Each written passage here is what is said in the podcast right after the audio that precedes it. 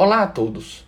Estaremos hoje, na Ideia Inspirada, falando um pouco sobre uma comunicação da Sobrafir, a Associação Brasileira de Fisioterapia Respiratória, que discorre sobre a posição prona no tratamento da insuficiência respiratória na Covid-19. Esse episódio será gravado e os slides estarão disponíveis em IGTV. O áudio estará disponível em YouTube, SoundCloud e Spotify, como episódio inaugural de teste. A Covid-19, doença causada por um coronavírus, atualmente determina uma pandemia global, afetando, em dados colhidos no dia 20 de agosto de 2020 no site da Johns Hopkins, mais de 22 milhões de casos e 780 mil mortes. Trata-se de doença multissistêmica que gera diversos sintomas documentados, dos quais os mais importantes para desfecho da condição são os respiratórios. Sabe-se que esta doença costuma, especialmente em indivíduos com comorbidades, causar insuficiência respiratória rapidamente progressiva, evoluindo a despeito de ventilação mecânica e outras medidas de suporte, muitas vezes para óbito. Nesse brief, submetido recentemente, estima-se que as taxas de óbito em indivíduos com Covid-19 submetidos à ventilação mecânica variam entre 18% a 78%, números ainda muito elevados. Dessa maneira, procurando melhorar estas sombrias estimativas, temos na posição prona uma aliada, visto que proporciona diversos benefícios, como uma distribuição mais uniforme do estresse e tensão pulmonar e gerar melhor, melhora da relação ventilação-perfusão, da mecânica pulmonar e da parede torácica. Dessa forma, verifica-se em diversos papers de revisão que a posição prona determina menor duração da ventilação mecânica e uma menor taxa de mortalidade na síndrome do desconforto respiratório agudo. É importante que seja usada precocemente, em até 48 horas do início da ventilação mecânica, em pacientes com SDRA e alteração grave da troca gasosa, ou seja, uma relação entre a pressão parcial de oxigênio e a fração inspirada menor do que 150 mm de mercúrio. Após adotada, faz-se necessário fazer gasometria após uma hora, para verificar se o paciente responde de forma adequada a esta manobra.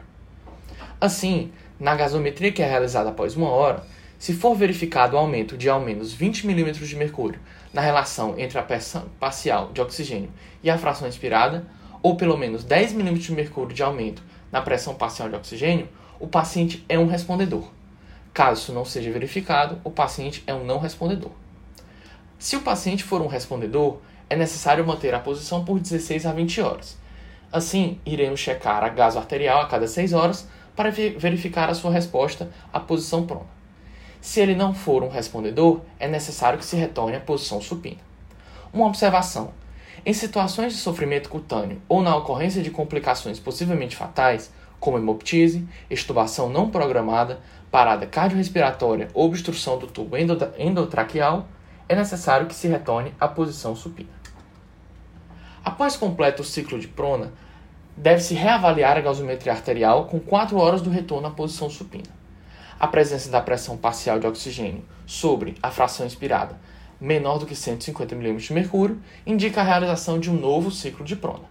Caso esta relação estiver maior do que 150 mm de mercúrio, não será mais necessário que o paciente realize um ciclo de prona.